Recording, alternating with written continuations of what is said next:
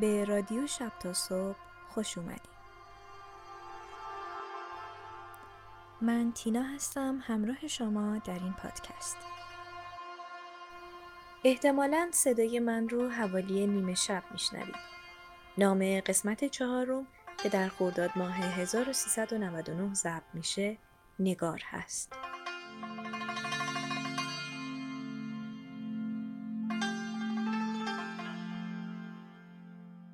موسیقی هایی که در طول این شماره با هم میشنویم توسط نرش باباخانی برای پادکست شب تا صبح ساخته شده.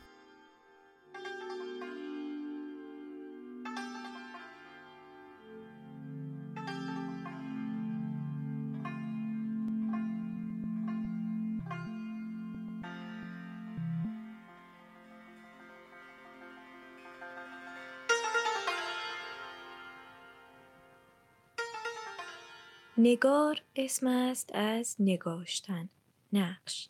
نقش ها و گل و بوته ها و اشکال هندسی رنگارنگ که بر چیزی کشند. یکی گاو دیدم چو خرم بهار سراپای نیرنگ و رنگ و نگار. یا کنایه از گل و گلبن یکی کوه پر پلنگ یکی بیشه پر هژبر یکی چرخ پر نجوم یکی باغ پر نگار. یا کنایه از محبوب و معشوق و شخصی که اون رو بسیار دوست داریم؟ نیست در شهر, نیست در شهر نگاری که دل ما ببرد. بختم ار یار شود. رختم از اینجا ببرد. حریفی کش سرمست. کو حریفی کش سرمست که پیش سوخته کرمش. عاشق سوخت دل نام تمنا ببرد. باغبانا ز خزان بی خبرت می بینم. آه از آن روز که بادت گل رعنا ببرد. رهزن دهر نخفته است مشو ایمن از او. اگر امروز نبرده است که فردا ببرد. در خیال این همه لعبت به هوس می بازم. بو که صاحب نظری نام تماشا ببرد. علم و فضلی که به چل سال دلم جمع آورد ترسم آن نرگس مستانه به یغما ببرد بانگ گاوی چه صدا باز دهد عشوه مخر؟ سامری کیست که دست از ید بیضا ببرد؟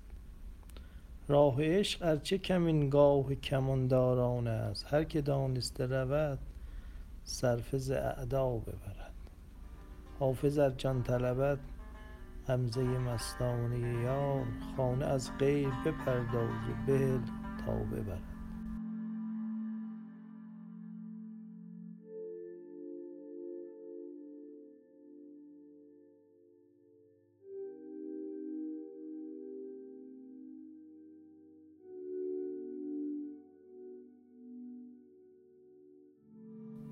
نگار نگارا. نگاری زرنگار پرنگار نگارین ترکیبات متفاوتی از نگار که در اشعار حافظ، سعدی، خیام، فردوسی، مولانا، پروین اعتصامی و غیره و غیره به وفور نگاشته شده. نمی‌دونم شما با شنیدن اسم نگار یاد چه چیزی یا چه کسی میافتین. شاید بیشترین کاربردش همون در معنای محبوب و معشوق باشه. اما خیلی از ترکیباتش رو جدا از فضای شعر شنیدیم و به کار می‌بریم. مثل خبرنگار، روزنامه نگار، چهره نگار یا جوهر نگار. براتون پیش اومده وقتی کسی رو می‌بینین پیش خودتون بگین بهش میاد اسمش چی باشه؟ اولین نگاری که شناختم دختردای مادرمه. برای همین ناخداگاه اسم نگار رو که میشنوم یاد چهره نگاری که می‌شناسم میافتم. نریمان متنی رو برام فرستاد که راجب مادر بزرگش نگار خانوم یا نیار خانوم بود. متن نریمان رو حتما در صفحه اینستاگرام پادکست شب تا صبح می‌ذارم تا شما هم از خوندنش لذت ببرید. وقتی متن رو خوندم برام جالب بود فهمیدم فراموش کردم که آدم رو پیر میشن. حتی فکر کردم ممکنه سی سال دیگه منم نوه داشته باشم و یکی منو مامانی صدا کنه. بگذریم. به نظرم بریم داستان حسام رو بشنویم. از همون اول حرف رفتن و زد که وقت بعدا اوضاع به هم ریخت و تصمیم گرفت ادامه مسیر رو تنها بره از دستش عصبانی نشم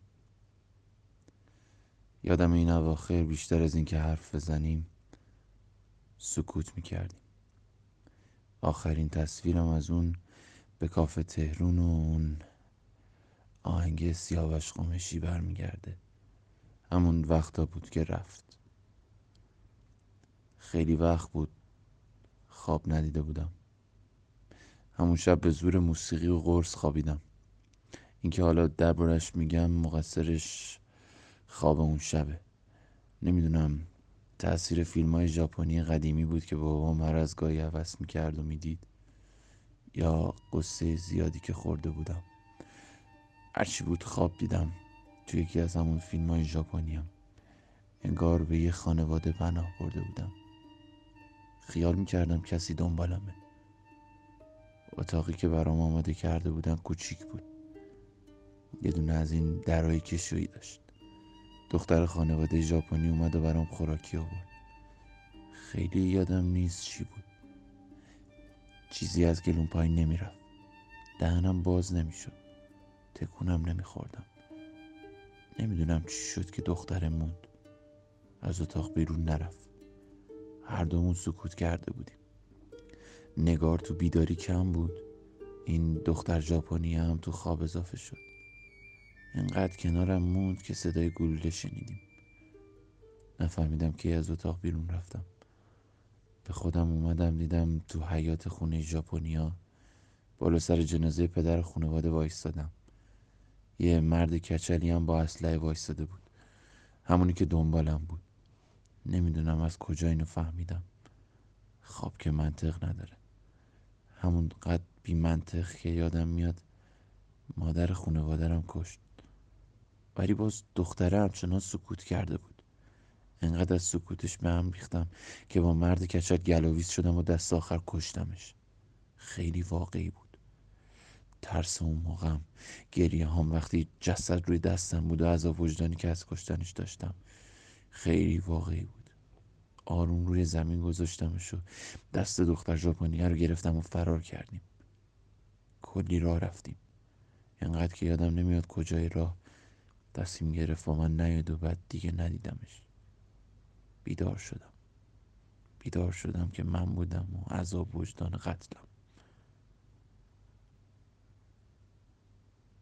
قتلی که تو خواب اتفاق افتاده بود و دختری که از دستش داده بودم. نگار راستی اگه یه وقت این حرفا به گوشت رسید خواستم بگم منم سکوت رو یاد گرفتم ها.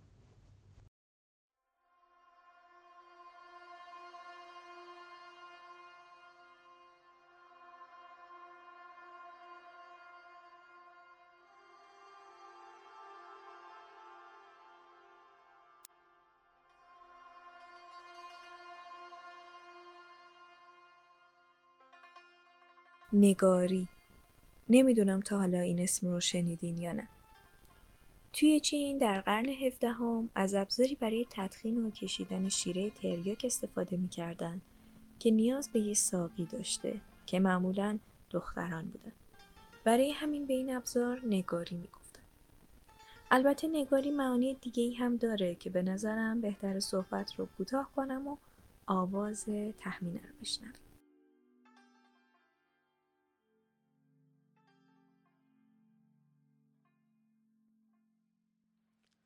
ز من نگارم عزیزم خبر ندارد. به حال زارم عزیزم خبر ندارد. خبر ندارم من از دل خود دل من از من عزیزم خبر ندارد. عزیز من آخ دل من از من عزیزم خبر ندارد. کجا رود دل عزیز من؟ آخ که دل برش نیست. کجا رود دل عزیز من؟ آخ که دل برش نیست. کجا پرد مار حبیبم که پر ندارد؟ حبیب من آخ کجا پرد مار حبیبم که پر ندارد؟ اما نزینش عزیز من آخ فقا نزینش اما نزینش عزیز من آخ فقا نزینش که غیر خونه جگر ندارد که غیر خونه جگر ندارد همه سیاهی حبیبم همه تباهی. عزیز من آخ مگر شب ما حبیبم سهر ندارد. جز انتظار و جز استقامت حبیبم. وطن علاج دیگر ندارد. عزیز من آخ وطن علاج دیگر ندارد. بهار مستر حبیب من آخ منال و دیگر. بهار مستر حبیب من آخ منال و دیگر که آه و زاری حبیبم اثر ندارد. عزیز من آخ که آه و زاری حبیبم اثر ندارد.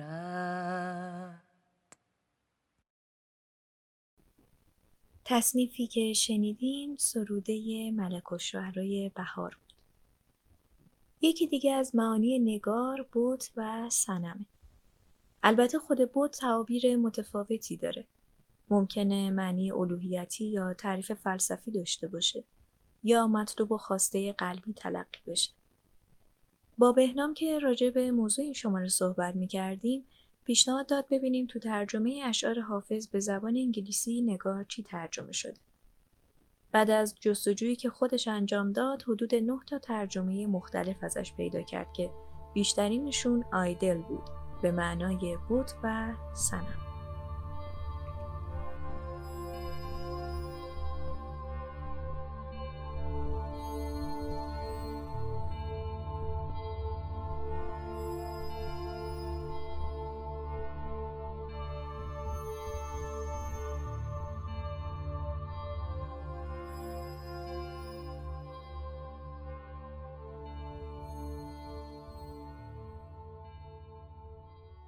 ما هممون تشکیل شدیم از خداگاه و ناخداگاه یا عقل و احساس.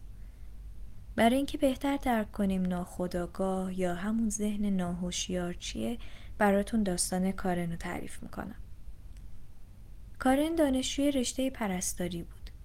یه دانشجوی شایسته که تقریبا همه ازش راضی بودن.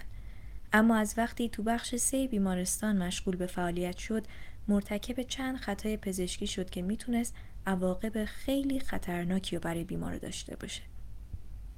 خودش می‌دونست که از سرپرستار بخش سه خوشش نمیاد و فکر می‌کرد دلیل این بیهواسی و گیجیش هم تقصیر سرپرستاره. پروچاسکا میگه وقتی با کارن شروع به صحبت کردیم متوجه شدم یکی از تعارضه مهم کارن به مرگ پدرش وقتی که دوازده ساله بوده برمیگرده.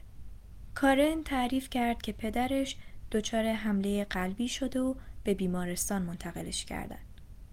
بعد از مدتی به نظر میاد که پدر کارن رو به بهبوده و کارن از اینکه هر روز به دیدن پدرش می‌رفته خیلی خوشحال بوده. یه روز هنگام ملاقات ناگهان می‌بینه که پدرش در حالت درد شدیده و از شدت درد قفسه سینش رو چنگ می‌زنه و از اون می‌خواد پرستار رو خبر کنه. کارن به یاد میاره وقتی نتونسته پرستاری رو پیدا کنه سخت دچار درماندگی شد و بالاخره وقتی پرستار رو پیدا می‌کنه که دیگه پدرش رو از دست داده.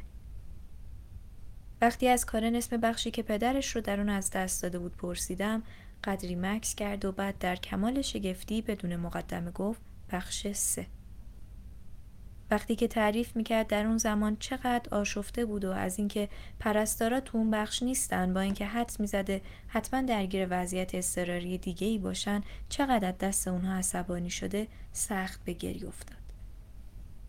بعد از اینکه مدتی اشک ریخت و رنجش و عصبانیتش رو ابراز کرد برای اولین بار بعد از چند ماه احساس آرامش کرد. ناخداگاه ما مثل یه صندوق دربسته از احساسات و هیجانات درک شده ما در طول زندگی. کارن به کمک پروچاسکا موفق شد بخشی از احساسات و هیجاناتی که باعث آسیب به زندگی کاری و قضاوتها شده بود و به سطح خداگاه بیاره و همین مشکلاتش رو حل کرد.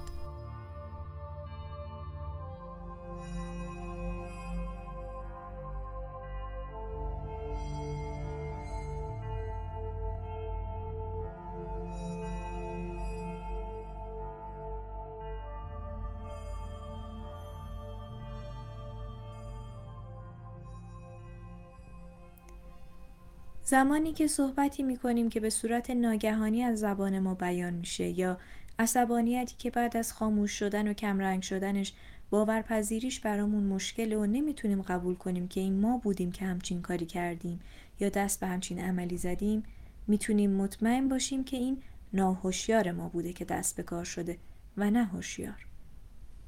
در واقع ریشه تمامی این تجربیات ما به همون بخش ناشناخته وجودمون یعنی ناخداگاه برمیگرده. بخشی که درک و شناخت کامل اون فراتر از ماست.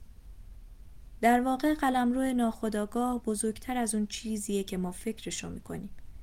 مجموعه ای از انرژی ها و رویدادها و تصاویر ریز و درشت و البته فراتر از گنجایش ذهن هوشیارمون.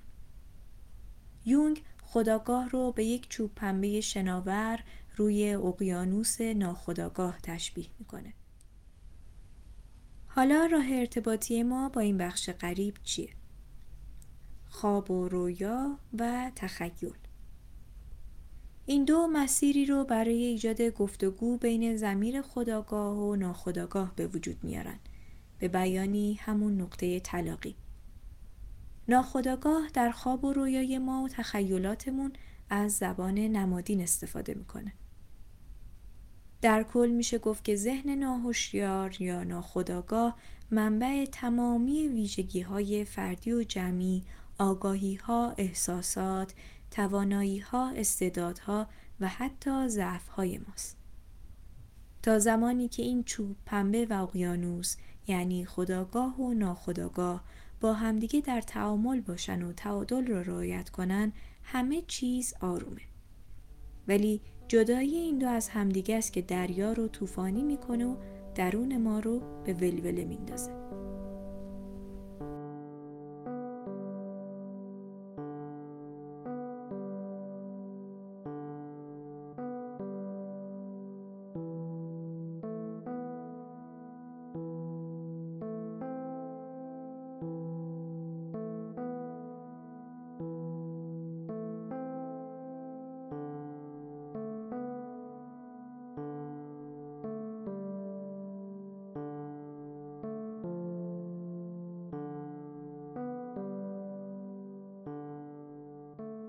راجع به معانی مختلف نگار صحبت کردیم. نگار من یه خونه قدیمی بود. خونه پدر بزرگم که حدود 13 سال پیش فروخته شد و جاش الان یه آپارتمان ساخته شده. ولی هنوز که هنوزه من خواب اون خونه رو همون شکلی که ازش خاطره دارم می‌بینم. نمی‌دونم شما هم مثل من هر شب خواب می‌بینین یا نه. من یه جورایی عاشق خواب دیدنم. خواب هامو می نویسم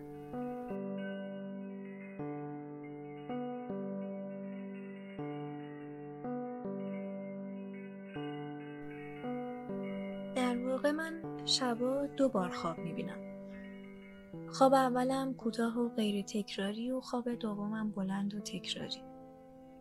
اول چشام گرم میشه و بین خواب و بیداری در حالی که هنوز صدای اطراف رو میشنوم و نیمه هوشیارم یه خواب کوچولو می‌بینم و بعد از خواب میپرم و میرم یه آبی می‌خورم و دوباره روی تختم دراز می‌کشم. این بار یه خواب طولانی تر می‌بینم که همیشه هم توی یه جای ثابت اتفاق میفته خونه پدر بزرگم شاید عجیب به نظر برسه ولی واقعا اینطوری مثلا دیشب چراغ اتاقم خاموش کردم شروع کردم به خوندن تن سفر به کره ما توی گوشیم یه 20 دقیقه که گذشت چشام گرم شد و بین خواب و بیداری دیدم باد داره یه گرد و غباری میاره سمتم. رفتم طرف جایی که ازش خاک بلند می‌شد. متوجه شدم پشت سرم هم کلی آدم دارن راه میان و جمعیتشون مثل یه جمعیتی بود که بعد چراغ سبز به سرعت می‌خوان از خط آب رد بشن. بعد خودم رو بینشون دیدم و یهو دیگه هیچکی نبود. من رسیده بودم به جایی که گرد و غبار بلند شده بود. یه زمینی بود که داشتن گود برداری می‌کردن و من پام لیز خورد و افتادم از خواب پریدم. رفتم یه خورده آب خوردم و دوباره خوابیدم و خواب همیشگی رو دیدم. خونه پدر بزرگم. توی کوچه که خونه پدر بزرگم بود سوار دوچرخه آبیم بودم. روز بود. فکر می‌کنم تابستون بود چون یکم هوا گرم بود. یه باد کوچیکی هم میومد سبا خواهرم. تکیه داده بود به دیوار و جلوش کلی نوشابه کوکا زمین بود. تو خواب داشتم فکر می‌کردم سبا از نوشابه متنفر بعد یهو دیدم وایستادم توی راهروی طبقه پایین و دارم توی اتاق نگاه می‌کنم. بوی عدس پلو میومد توی اون اتاق همه زنای فامیل از خاله فروغ و فریب بگیر تا زنموی مامانم همه نشسته بودن و داشتن چای میخوردن. کفشامو در آوردم سعی کردم طوری که متوجه من نشن خودم رو برسونم به فوکو. از کنار اتاق داشتم آروم رد می شدم ولی خب مثل اینکه اصلا نیاز نبود این کار رو بکنم چون یهو دیدم دارم از وسط جمعشون رد میشم ولی انگار نه انگار اصلا انگار منو نمی‌دیدم بعد سبا یهو تلویزیون رو روشن کرد و داد زد اخبار شروع شد. کنم صدای اخبار ساعت دو بود. توی اون اتاق پشتی فوکو و آقا جون داشتن تمرین ختم کردن. دوتایی خم شده بودن روی دوتا میز کوچولو که اتفاقا الان دارمشون. مامانم همیشه می‌گفت اینا رو اسنقی ساخت. هر کدوم یه کاغذ آچار جلوشون بود با دوات و قلم. بعد با دقت داشتن خطاطی می‌کردن. ولی جالب اینه که من می‌دونستم پدر بزرگم هیچ وقت خطاطی نکرده. فوکو هم که دیگه قطعا خطاطی بلد نیست. جدا از این تو خواب داشتم فکر می‌کردم اینا که اصلا همدیگه رو دیدن. بعد یهو آقا جون به فوکو گفت نه. بعد کاغذ فوکو رو مچاله کرد و کاغذ خودش رو نشون داد. فوکو با دقت از روش خوند ولی من فقط فکر کنم کلمه نگار رو یادم مونده. البته بیدلیلم نبود چون این مدت انقدر ذهنم درگیر این شماره پادکست بود که خب به حال پیش میاد. بعد البته یادم انگار یه روبایی از خیام بود. اگه اشتباه نکنم خیام. که کوزه چون من عاشق زاری بوده است در بند سر زلف نگاری بوده است. که همچین چیزی بود. بعد اومدم صداشون کنم. یهو دیدم سوار قطارم. دارم از پنجره بیرون رو نگاه می‌کنم.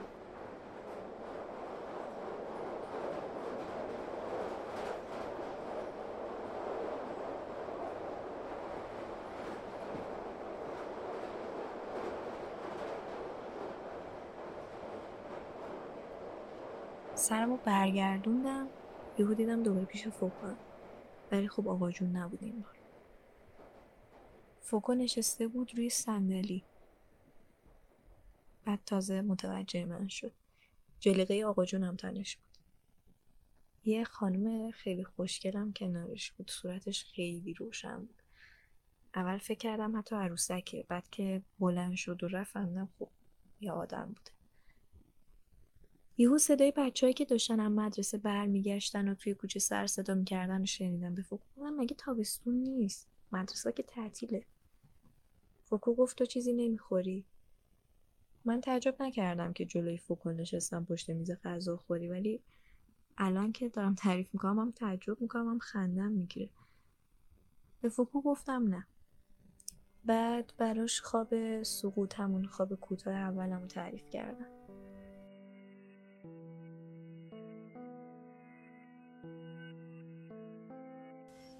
وقتی افتادی چه حسی داشتی؟ احساس ترس. هر کسی توی زندگی سرد می‌خوره نه یه بار نه دو بار خیلی. ولی نباید بترسه. نباید احساساتش رو با سر خوردن تو چاله دفن کنه. اگه بترسه و احساساتش رو انکار کنه دیگه هی خواب سر خوردن می‌بینه. توی بیداری مشکلی برات پیش اومد برو جلو و قبولش کن و احساسات تو بروز بده. یعنی به خاطر این بوده که توی بیداری برام یه مشکلی پیش اومده و من ترسیدم؟ تو بهم بگو مشکلی پیش اومده و ترسیدی؟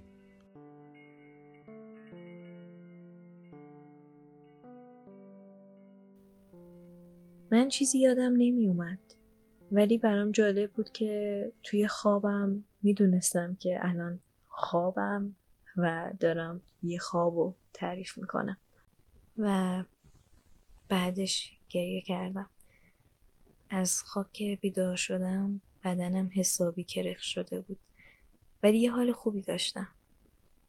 از اون حالا که آدم بعد گریه داره سبک و راحت. یکم هم سرم درد می‌کرد ولی حالم انقدر خوب بود که به سردردش میارزید. الانم برای شما یه خواب خیلی آروم و خوب آرزو می‌کنم.